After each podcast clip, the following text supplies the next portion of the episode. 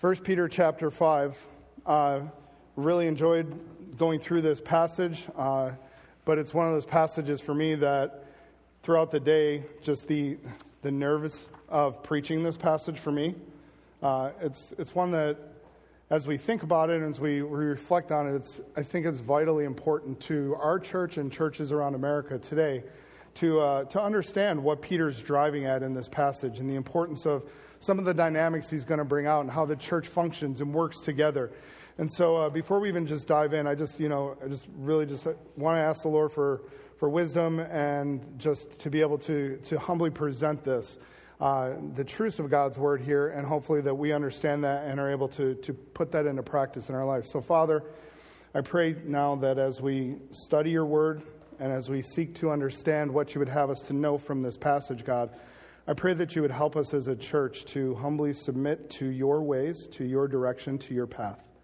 Lord, we thank you for the way that you work in the Word of God, that it is not of um, an accident that this is the passage we're in, and it's not an accident that Peter wrote this so many years ago, Lord, and understanding that we as a, a body need to hear about the importance of our church and how our church is to, to have an attitude of humility, Lord, and God, I pray that as we look through this, Lord, help me to humbly present your truths and help them to be received and help me to live them out day by day in my life as well.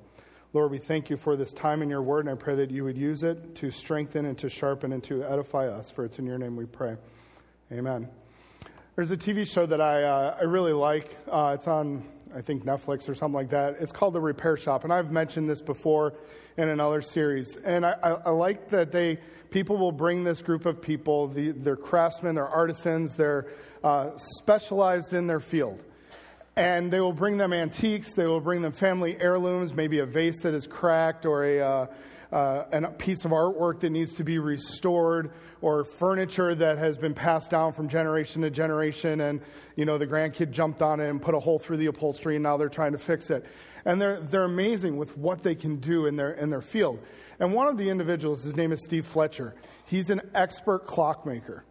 And his ability to work with all the little mechanisms, whether it's in clocks or whether it's in uh, little toys, he's, he's just amazing to watch. And he'll wear like two and three pairs of glasses as he's working on these smallest, smallest pieces of the clocks.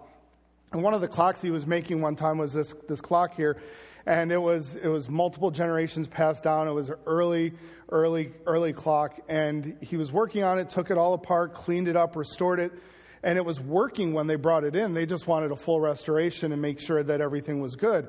So he put it back together, and when he went to turn it on and to make it go, it, it wasn't working. And he's like, he said he has this sinking feeling that something that came in working is now broken, and I'm the one who's supposed to be able to, to work this through. And so he had to take the entire clock apart again, look, and he noticed that the first two gears that he had put in, he put them in upside down. And so he had to, to, to redo everything. And once those gears were, were put in sync, once they are all matched up, everything worked fine. And when we look at we look at our church, when we look at the passage here in 1 Peter, he's going to talk about some gears in our body that need to line up gears that when we make sure they are working correctly, it strengthens our body, it helps our church body to grow, to function, and to work in such a way that, that it uh, is healthy. And so Peter takes the time here to address in this passage both the leadership and what we'll call the followership of the church. He's going to talk to two different dynamics in these five verses. He's going to talk to the elders, to the pastors, and he's also going to talk to the congregation and he's going to say, here's, here's where we're at, here's what needs to happen. And so he starts off in verse number one. He says, To the elders which are among you. So Peter is going to, which are among you, I'm going to exhort. I'm going to, to share with you. So Peter now comes to this passage, and after talking about suffering, and after, after talking about the difficulties that happen in life to the body, he's now going to take some time and say directly to the elders, to the pastors here. He's going he's going to address them first. Now, why does, why does he address the elders first? Some, some different ideas come out. Maybe it's because, in the, the scope of persecution, they were the ones who were bearing the brunt of the persecution. Like we, we recently heard about a week ago of, of some of our uh, fellow Christians in the, in the, the stand countries who they were raided and the, the whole church was allowed to go, but the pastor was taken away to prison. And so he bared, he bared the brunt of being a Christian for the sake of his body. That could be a part, or could it be simply that they are the leaders in the church, and so he wants to address the leadership of the church even before he addresses the church, which seems to seems to play into making sense. Although both both could have some some sway in the understanding the passage, but he addresses the leaders first, and he's going to talk to to us as pastors. He's going to say to the to the elders, to the the leadership here. Now, it's not simply something where where you all can check out because whether you're here, you ought to, you ought to know what we're supposed to be doing. You ought to know what our motivations ought to be as pastors. And if the Lord ever leads you out of this area, you need to, to know and be able to see what is it about these men that I'm supposed to be following? What, what should their heartbeat be? What should, they, what should they be like? So the term elder here refers to the one who has like the oversight or leadership. Now it's not, there's another word that's going to come up that's specifically the overseer. But he's the one who's in the leadership, the management position, the, the one who's overseeing and taking the, the, the direction, the vision of, of the church. And Peter is going to appeal to many elders. He says to the elders, plural. Why is that? Remember, back in chapter one, he's writing to the many, the many believers who have been scattered around. So he's not just talking to one specific church and one specific pastor. He's talking to the many pastors in Asia Minor who have been going through the persecution, going through the struggles, who have been scattered around. Though the Bible does, when it uses that term elder, it does often use it in the plural. These, these elders that he's speaking to are coming from local churches. He's going to talk to the many elders, but he's going to say, the elder in your church, in your local church. This is who they're to be. This is what they are to be. I've recently been introduced to uh, this week uh, this poem or uh, this speech by Teddy Roosevelt. I don't know if you've ever heard it. It's called "The Man in the Arena." It's considered one of one of his greatest speeches ever. And there's there's a portion of it. I just wanted to read it for a second and and let you let you just mull that over for a second. It says, "It's not the critic who counts, not the man who points out how the strong man stumbles, or where the doer of deeds could have done them better. The credit belongs to the man who is actually in the arena." whose face is marred by dust and sweat and blood, who strives valiantly, who errs, who comes short again and again because there is no effort without error or, and shortcoming, but who does actually strive to do the deeds, who knows great enthusiasms, the great devotions, who spends himself in a worthy cause, who at the best knows in the end the triumph of high achievement, and who at the worst, if he fails, at least he fails while daring greatly so that, play, that his place shall never be with those cold and timid souls who neither know victory nor defeat. And I read that and I was like, wow, what, what an amazing thought. But also, when I started thinking about Peter, and in relationship to Peter, a spiritual leader who sinned, repented, who was restored, a man who stands forgiven a man who stood at the Mount of Transfiguration and then chops off the ear of a soldier and then denies Christ that same night and yet then finds himself on the shore with Jesus Christ. And Christ looking at Peter and charging him and saying, Go forward. And then this man stands up at Pentecost and he preaches. And we've, we've all heard, many of us have heard Pastor's message, you know, faithful believers can fall, fallen believers can be forgiven, forgiven believers can be fruitful. Did I get it right? Yes. Okay. Peter is, is this man who was in the arena and he fell and he failed. And yet he's now able to stand up and proclaim to these elders. He's now the one who I, I believe he's the perfect person to be able to look at these elders who are going through suffering, these pastors who their congregations are facing a difficult time, and he's going to look at them and say, Let me, let me charge you.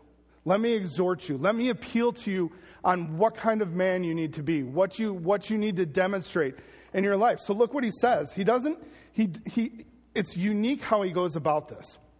He says, I exhort you, who also am an elder and a witness of the sufferings, and also a partaker of the glory that shall be revealed. He starts off with using this, this other term here uh, for presbyteros, or the elder he's going to, to use it. He's going to talk about one who is going to take some oversight. And what's interesting to me is that Peter does not appeal to his apostleship. He's going to identify in humility with these pastors. He's going to say, I am one of you. He doesn't go to his authority. He says, I am a fellow elder. He's expressing humility here. He's not coming from the top down. He's not going to set the example. He could have. He could easily say, as an apostle of Jesus Christ, which the apostles have done, and they have the right to do that. He comes in and says, as a fellow elder, I want to express some humility. He's going to identify with the weight, with the responsibility of ministry with these individuals. He's going to say, I get it. I know what you go through. I understand the, the, the, the, the stresses and I understand the blessings. I've been there. I'm, I'm there. And then he says, I'm a witness of Christ's sufferings. He said, I've been there. I've actually saw. I can testify too. That's the word that he uses to be a, a testifier, a proclaimer. He says, I've seen Christ suffer. I watched him, maybe not at the foot of the cross, but he was there. He watched the sufferings, the turmoils of Christ in his ministry. And even though he failed, he stands forgiven and will share, he says, in the future glory, just like these other believers. Because he says, I am also a partaker in the revealed glory. The partaker is that word koinonia again. It comes up here, just like it did last week. He's like, I am going to share or partner with you or be a companion. I'm going to be there in the future with you and although Peter has seen the glory of God in the Mount of Transfiguration, he understands that in the future, I'm going to see something far greater. I'm going to be with Christ, be with God in heaven, and see the joy, see the glory of God. And so Peter identifies with these individuals. He understands their sufferings, he understands the difficulties, and he's going to charge them with a very important task.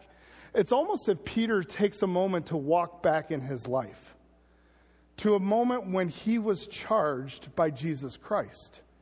Do you remember when Peter, after he denies, after Christ resurrects, John 21, he's on the beach and Jesus is there, and Jesus looks at him and he says, Do you love me more than these? And what was Jesus' response to Peter? What is he, when Peter says, Yes, I love you? And he goes through it. He asks him three times. Remember, what does Jesus charge Peter to do? Feed my sheep. He says, I want you to feed my sheep. Now, look at what Peter says here to these fellow elders. He's coming to them and he says, This is what you need to do feed the flock of God which is among you. He says, This is your priority. This is what you are to be about. This is the responsibility and the weight that God has placed upon you in a good way the calling that you have, elders, he says, you feed, shepherd the flock of God that is there. The word that he uses is another term. He uses uh, multiple terms in this passage for the pastor. We are to, to be managing, we are to be overseeing, we are to be poimaning, we are to be pasturing, to shepherd. We are to, to do that. We have many responsibilities, but Peter says, Your responsibility, pastor, is to feed the flock of God. So just as shepherds watch over sheep, then I too, the pastors here at this church, we must be shepherding the flock that God has given to you. Did you catch that? Feed the flock of God which is among you. Whose flock is it? It is God's flock. God has entrusted this flock to our pastor. That is his responsibility. That is then shared with the assistant pastors. That we are to feed the flock that God has given us care over and these sheep have been entrusted to us.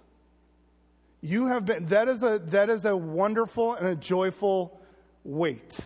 It is not one that is crushing. It is one that is, the, the shepherd loves his sheep.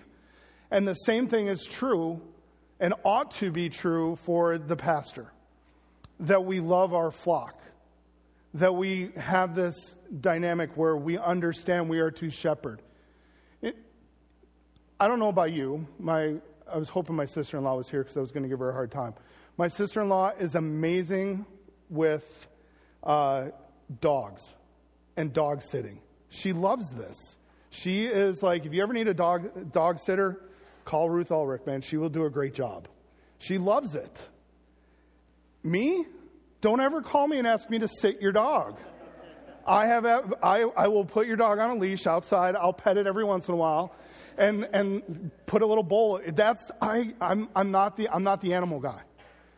And so if you had to go on vacation or you were going away and you had to choose who you're going to leave your dog with, I would openly tell you don't leave it with me, leave it with her.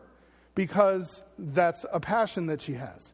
Because she loves dogs and loves the animals and loves taking care of them. Not me.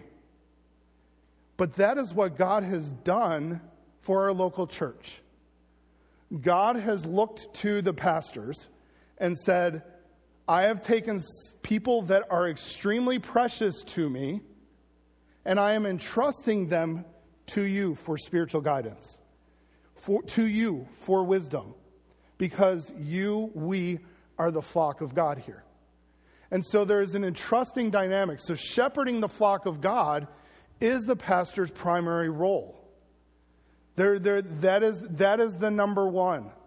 That is what we are called to do. To shepherd, Peter says, this is even in the hard times, pastors, shepherd the flock of God. Be faithful to those who have been entrusted to you. It reminds me of Psalm 23.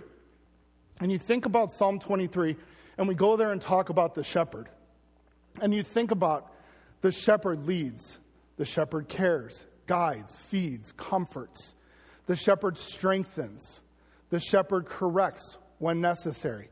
Those dynamics are, is what Peter is drawing out. That's what the, the term poimen brings us back to, that we are to shepherd. So as pastor shepherds the flock, as we as pastors shepherd the flock that God has entrusted to them, we have to make sure that as we're doing those things, Peter says, check your motivation.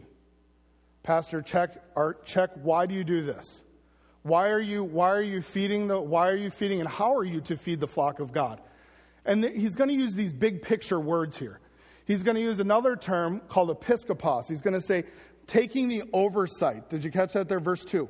Feed the flock of God which is among you, taking the oversight thereof. The shepherd of the flock, the pastors, are to have oversight over the flock. That is a responsibility that God has entrusted to those who are in that position of leadership, to the elders. And again, this is, this is the, that big picture term. It's, Peter's going to give three negatives and follow them by three positives. And he's going to say, it's, it's not the idea of if you fail in one of these areas, Pastor, you're, you're done, you're disqualified, you're gone. No, Peter's saying this ought to be the tenor of the heart of the preacher, the pastor, the man that we follow or that you follow. And it's, it's weird. I have to keep saying we and you because it's like I'm in that position as a pastor here, but I'm also in that position as under the pastor. And so I'll, I'll keep trying to do that here, but it's a big picture idea. So what, is, what does he say? The first one he gives, he says that we are to over, take oversight and feed the flock not by constraint or not out of compulsion, not out of obligation. It's not a duty. No, there are times where it'll feel like a duty. There are times that you get handed a job and you're like, okay, I got to do it. But the general tenor of our lives, the reason that we want, the reason we feel called into ministry and into these positions is that we gladly want to serve the sheep, the flock, our congregation, you. That ought to be our heart's desire, our drive. We don't serve out of compulsion. We should not serve out of compulsion, but with a wholehearted desire. It ought to be, and it is easy when, when you feel like it's just a, I have to do this. When it's just a must, it's easy to lose the joy.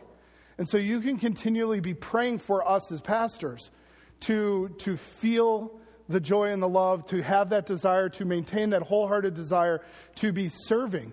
He's not saying here, Peter is not saying that there will not be times where the pastor faces sadness, faces depression, faces sorrow. I mean, you remember Elijah, right? Carmel, Mount Carmel, does this great, marvelous things, and then where does the prophet end up? completely depressed, needing 40 days of rest and time away with God. So there are times in, our, in, in, life where that will happen, but that ought not to be the general. So he's saying there could be times where we feel that way, but honestly, it ought to be our heart's desire, our heart's big picture idea in our life that we are enjoying. That ministry is a joy, that it is a blessing to be able to serve you. So you know, it, it, sometimes it may seem weird when pastor stands up here and says, you know, it really is a joy to serve you. And you're like, it's because that, that's a heart. And we ought to be thankful for that because that's what Peter is telling us to gladly be serving as, as pastors. He goes on, he says, We don't do it for greedy gain, but with an eagerness to serve. He uses that phrase here that uh, not for filthy lucre, but of a ready mind. Our goal is not to get rich. We're not to take leader, leadership positions out of greediness. We're not to deny. Like, if, oh, well, I'm not going to, I won't do your funeral unless you pay me uh, X number of dollars. Or, you know, if you're, you, sure, you want, we, we see this in, in religion. Oh, you want more prayer? Well, you know, this, this prayer cloth will cost you $25. Oh, you need this blessing? Here, well, why don't you pay me a little bit and I'll, that's, that's not the, the desire nor the drive, nor should it be the drive of the pastor to just be getting, getting the money in order to dole out spiritual ministry. Peter's saying that's not the heartbeat. Our eagerness, he talks about in Titus, Paul talks about, he says, our eagerness to, uh, to minister and serve others should be the driving factor, not what am I, am I going to get out of this. Titus talks about, he talks to Titus, he says, leaders who desire dishonest gain. That ought not to be what is driving your pastors. Any pastor. That's not where we're at. Now, I am going to make the caveat because I, I want to make sure I get a check this week. No. Um, Peter's not suggesting that you not pay us, okay? Uh, Paul makes it clear in 1 Timothy that we are to be paying our pastor. We are to do that. That's our responsibility. That's what we accept when we come into membership. We, we get that. But it's still not to be the driving factor. It's not to be the motivation to go into ministry. If you have a teen or you have someone in your one of the you know one of the youth that are you have a, an opportunity to interact with, and you're like, well, yeah, I want to I want to go into ministry because I know I can make really good money. This is the passage you go to, and you say, wait, no, that's that's not a reason you do this. It's not it's not a driving factor. And then he goes on. He gives a, he gives a third one. He says, not lording it over, neither as being lords over God's heritage, but being examples to the flock. So he says, we are not to be lording it over, but we are to be uh, a tupas, the, the type of uh, the signet ring, the, the, the mark. We're supposed to help make that example to follow. So we are to be an example to you. Now, I think as in this passage, as Peter is talking it out, and you get the theme of where he's going I think the example that he's clearly talking about directly in this, it's not the, it's not, there are other passages that talk about we are to be examples in different, he's talking here, not lording it over, but being an example of something.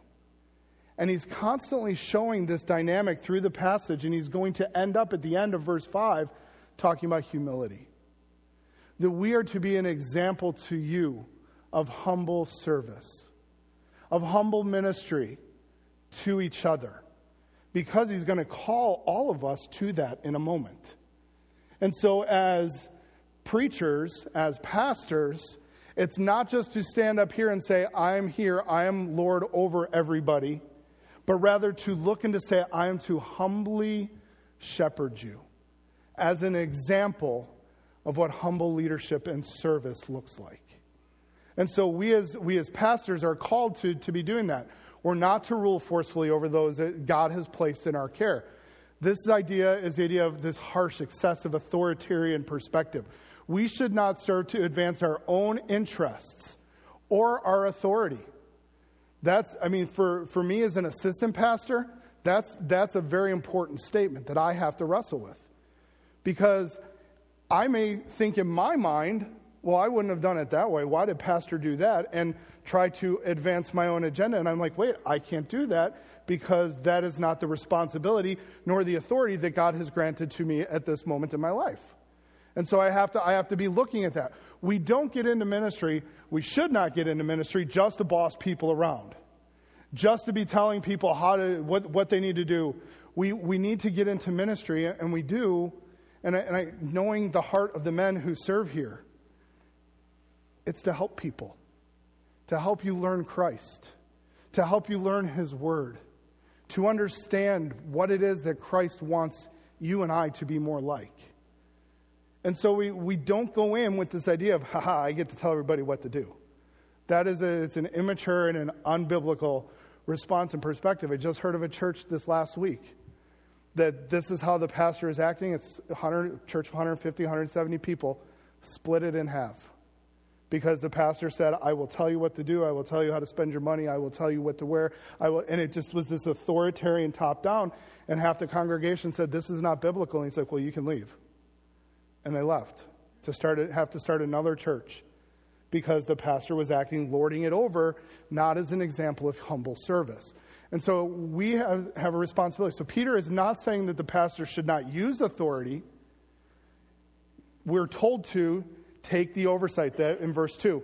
We're told take take that responsibility, taking the oversight. But he says when you take the oversight, you need to make sure that it's in a humble, submissive spirit, the, the right attitude. So we don't delight in using authority, and yet we know that at times we must use the biblical authority that God has granted to the pastor. It's, it's hard at times because you want to correct. You want to share. You want to look at someone and say, Have you thought about this? This is not good. Hey, you need to change this.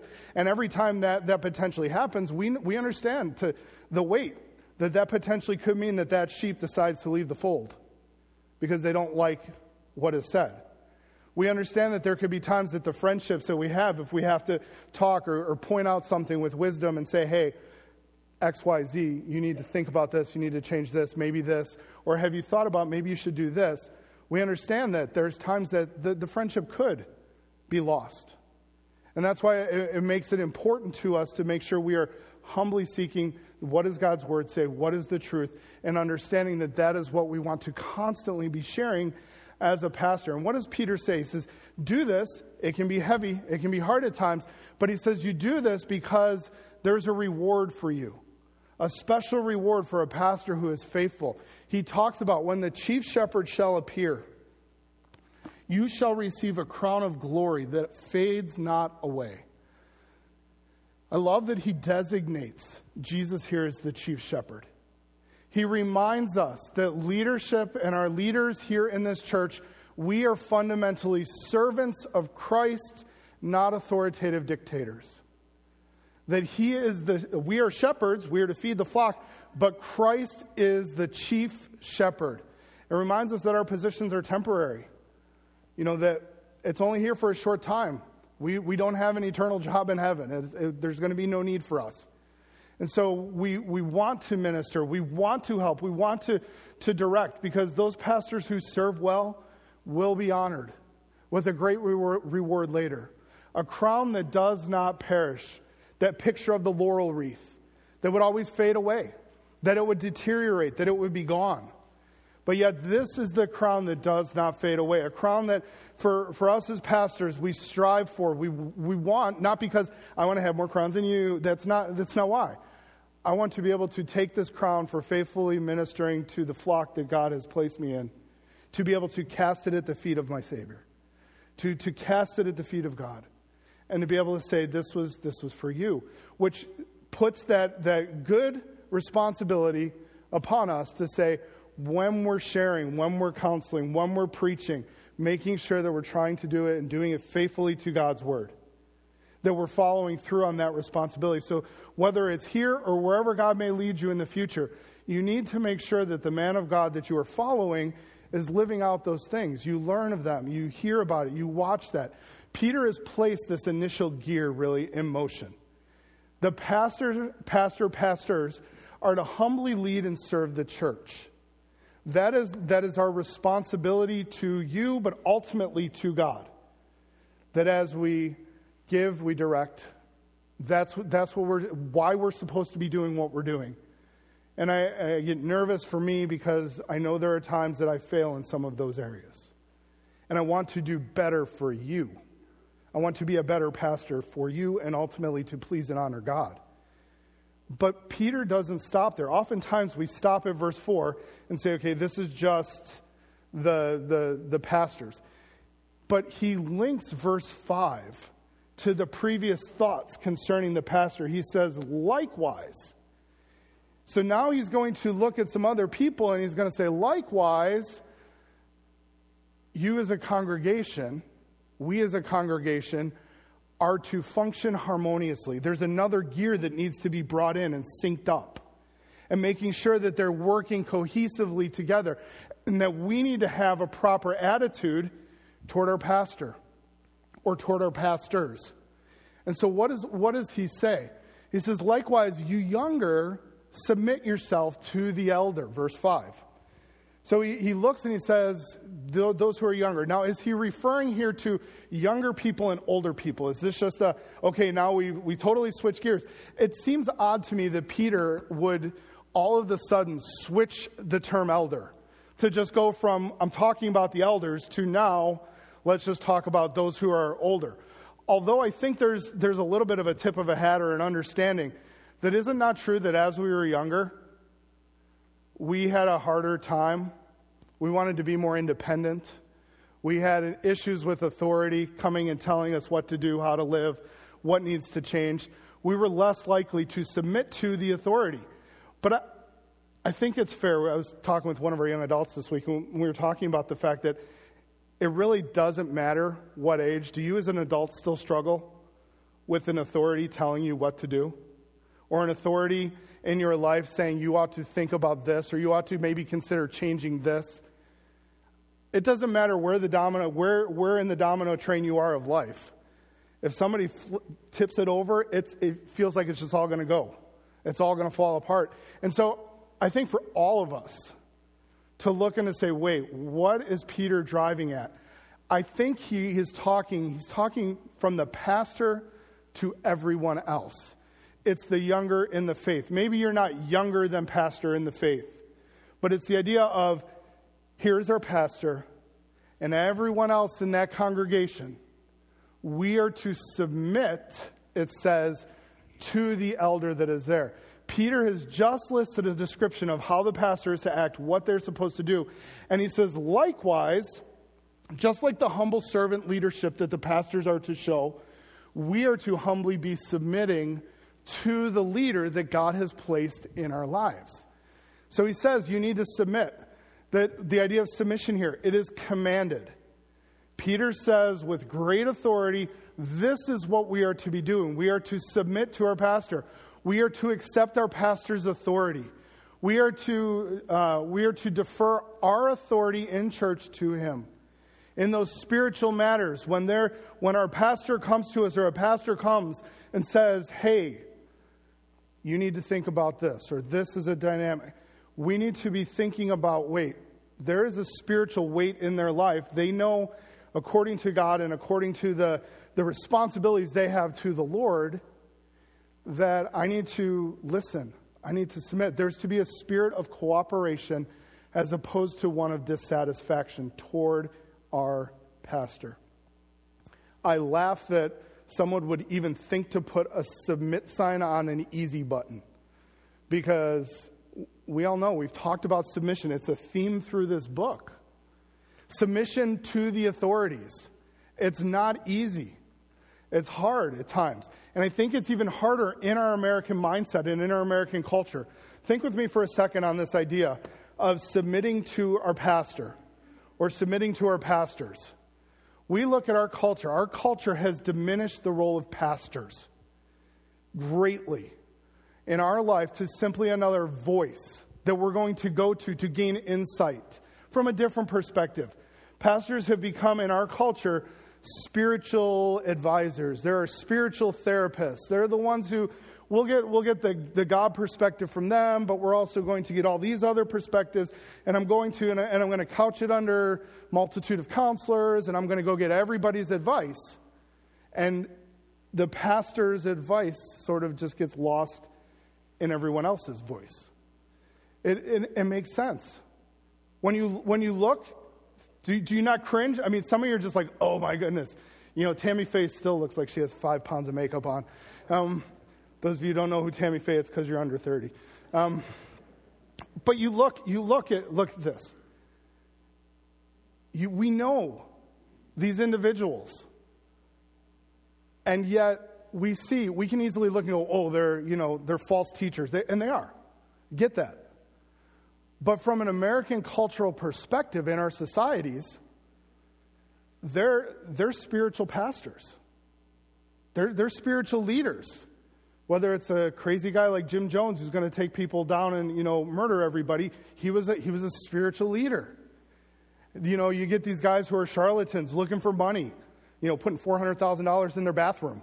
You know, I, you, you just get, you get all of this, and we look from our discerning eyes here sitting at church, and we're like, that's not healthy. That's not good spiritual leadership. That's not what a pastor is. We get that. But yet, in our culture, those individuals have tainted the perspective of what a pastor is. They've used their authority to prey on people for sordid gain, they've used it for their power. And America sees through it, but I believe it has crept into churches in America. The skepticism toward that position. That when a pastor gives direction or advice, well, that's just theirs. And you know, can we really, can we really wholeheartedly go with that 100%? Because I don't agree with it. And looking and saying, wait, I need to lend some credence and some deference to what pastor is telling me in my life. But Americans tend to lump everybody into that category altogether. I think as Americans, we get this idea of I have freedom of speech. I can say whatever I want. That's true. As an American, we can. And yet, our mindset leads us to potentially feel at times that we have the right to sabotage pastoral leadership, to speak critically of our pastor, to slander him, to castigate them, to, to do it simply because we don't like their leadership and decisions.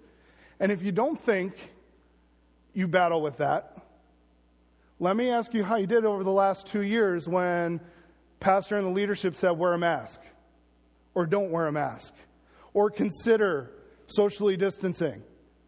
And did you find yourself, Charlie Brown in it, over with somebody else, slandering and castigating because you did not like the leadership position that pastor and the leadership team took? And yet, that's the responsibility that is granted to those individuals. When pastors lead their congregation with response responsible biblical leadership. And the members of the flock resist the leadership. Those members are in disobedience to the Lord and are opening the door for Satan. We'll show how that ties in next, next time. But David Jeremiah talked about this, and I was really challenged by the fact that no matter where we are at in our lives, as we are following our pastor, we have to listen and hear. And I understand we have congregational rule, and I understand we still have votes and we still have that. But there is still a dynamic of oversight that has been granted by God to our pastor, to our pastors. And we have to look, and again, please understand my heart is not to stand here today and say, you do whatever we say. Please, that is not at all. But to look and to say, am I opening the door because of my bad attitude? because I don't like the decisions, because I don't like a direction that is taken, do I open the door for Satan to attack our church? And Peter's going to walk down, and you look down toward verse 7, 8, you know, that Satan is a roaring lion walking about, seeking whom he's going to devour. He's going to, he's going to walk us into that. But we need, to, we need to look. I think it's important for us to understand something else in our culture in regard to this. When you joined Faith Baptist Church, if you're a member here, we chose to voluntarily place ourselves under the elder of the local church. Notice, and, and you should underline this in your Bible. Notice in, uh, I should have it underlined in this Bible, but I don't. Uh, Feed the flock of God which is among you. And he talks about Wow, I just lost it here. Where does it say the elder? Um, Feed the flock of God which is among you, taking the oversight, not by filthy, neither as lords, being examples. Of, when the chief shepherd, wow. Is it? Oh, there it is. Wow. Uh, the uh, verse five: the elders which are among you I exhort, who also am an elder. He talks about. I'm sorry, folks. Like my mind is just like lost it here. Oh, verse five. There it is. That's why we're in verse five that would help to stay there. Likewise, you younger, submit yourselves unto the elder. It's not an elder. He's talking about specifically the elder of the local church, the leader. When we when we join this church, we voluntarily placed ourselves under the elder of our church. And what happens here in America, we've got this new wonderful facet called live stream. And I'm thankful for live stream, and I'm thankful for archived messages, and I'm thankful that I can go listen to other preachers as well and glean from them as I'm studying a passage. But they are not your pastor.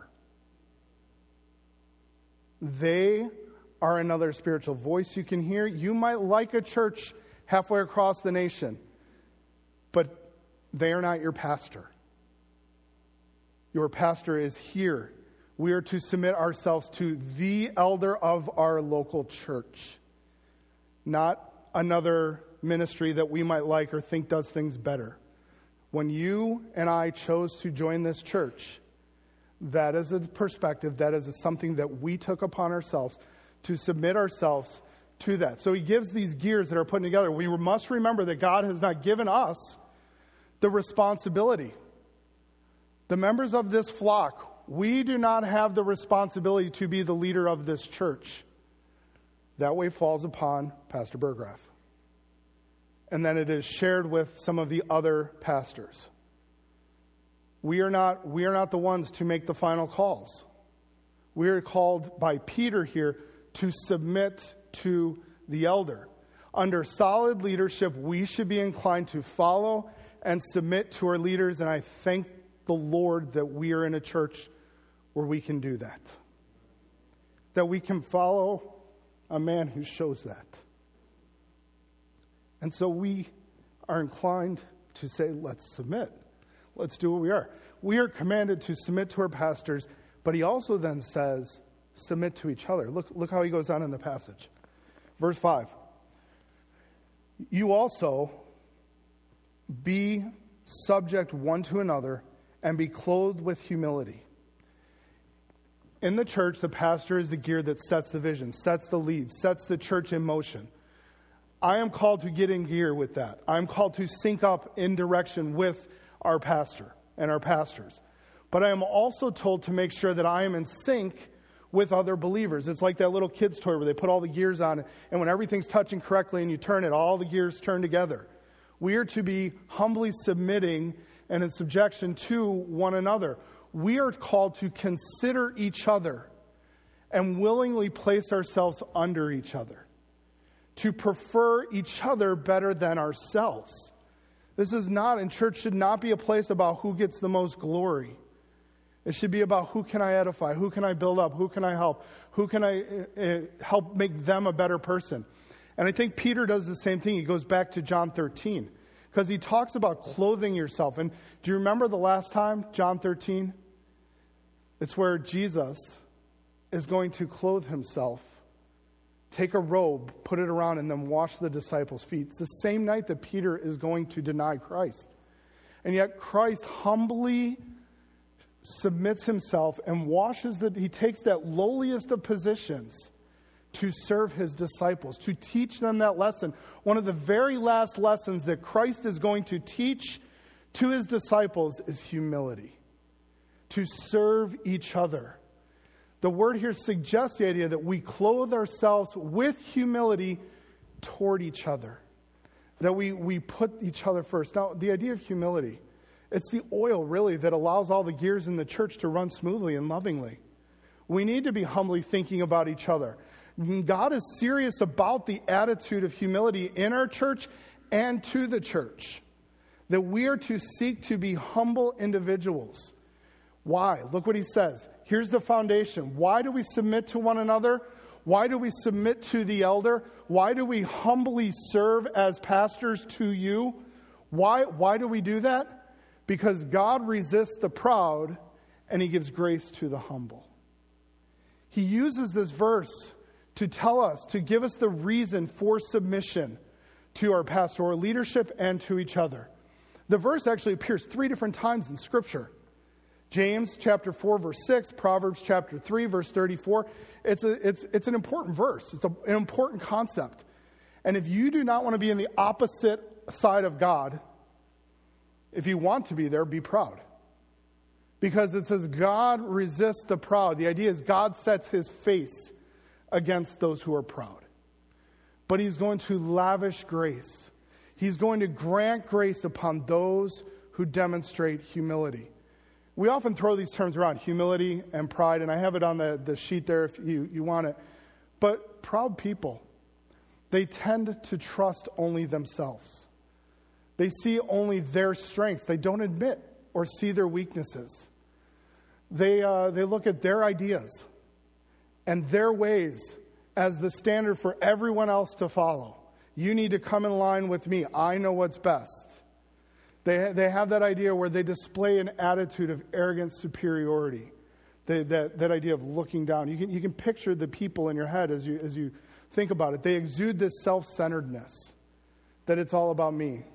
It's not about anybody. And if I don't get what I want, I'm going to you know, go pout and I'm going to be frustrated. They give off this, this self sufficient odor. One of the commentators that was writing, he talked about this idea of a self sufficient odor. I don't need anybody else.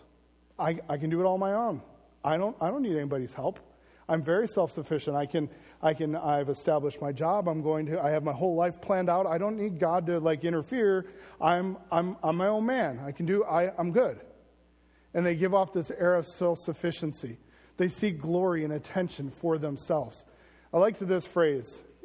Uh, Thomas Schreiner is one of the commentators I read, I've referred to him a couple of times. He said, People who dance with pride trust only in themselves, in their own opinions, and in their own ideas.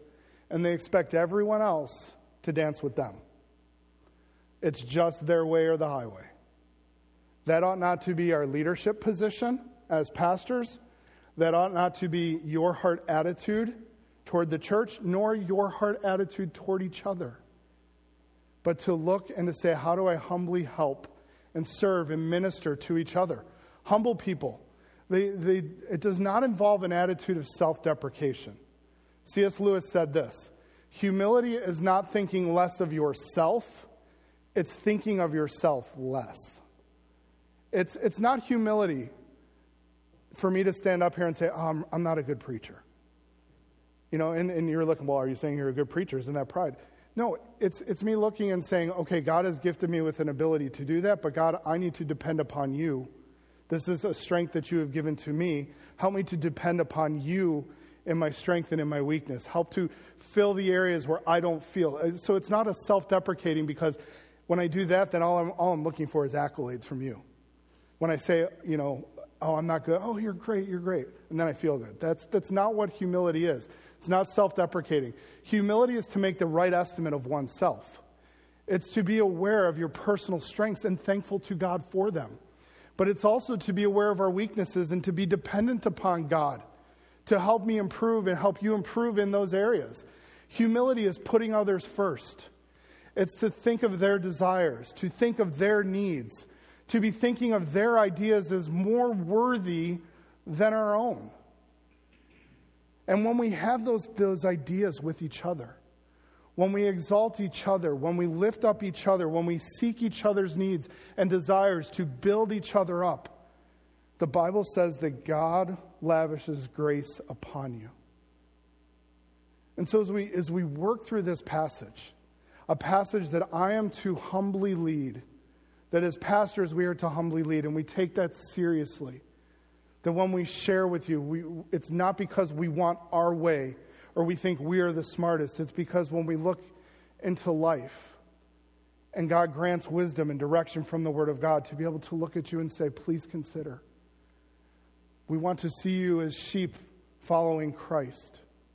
We want everyone here to be submitting to our, to our leader, to our pastor, but then to exalt one another, to lift up each other. We need this heart attitude of humility in our lives so that we can minister to each other. For the church gears to be in sync, we must have humble leadership and submissive followership. And we have that put on display for us in an amazing way tonight. As we start to get ready to transition to communion, isn't it true that as we celebrate Jesus Christ, did he not display humility on the cross? He humbled himself to become obedient, to be put to death, to the point of death, even on a cross. Humility. We are told to have that mind which was in Christ Jesus in our lives.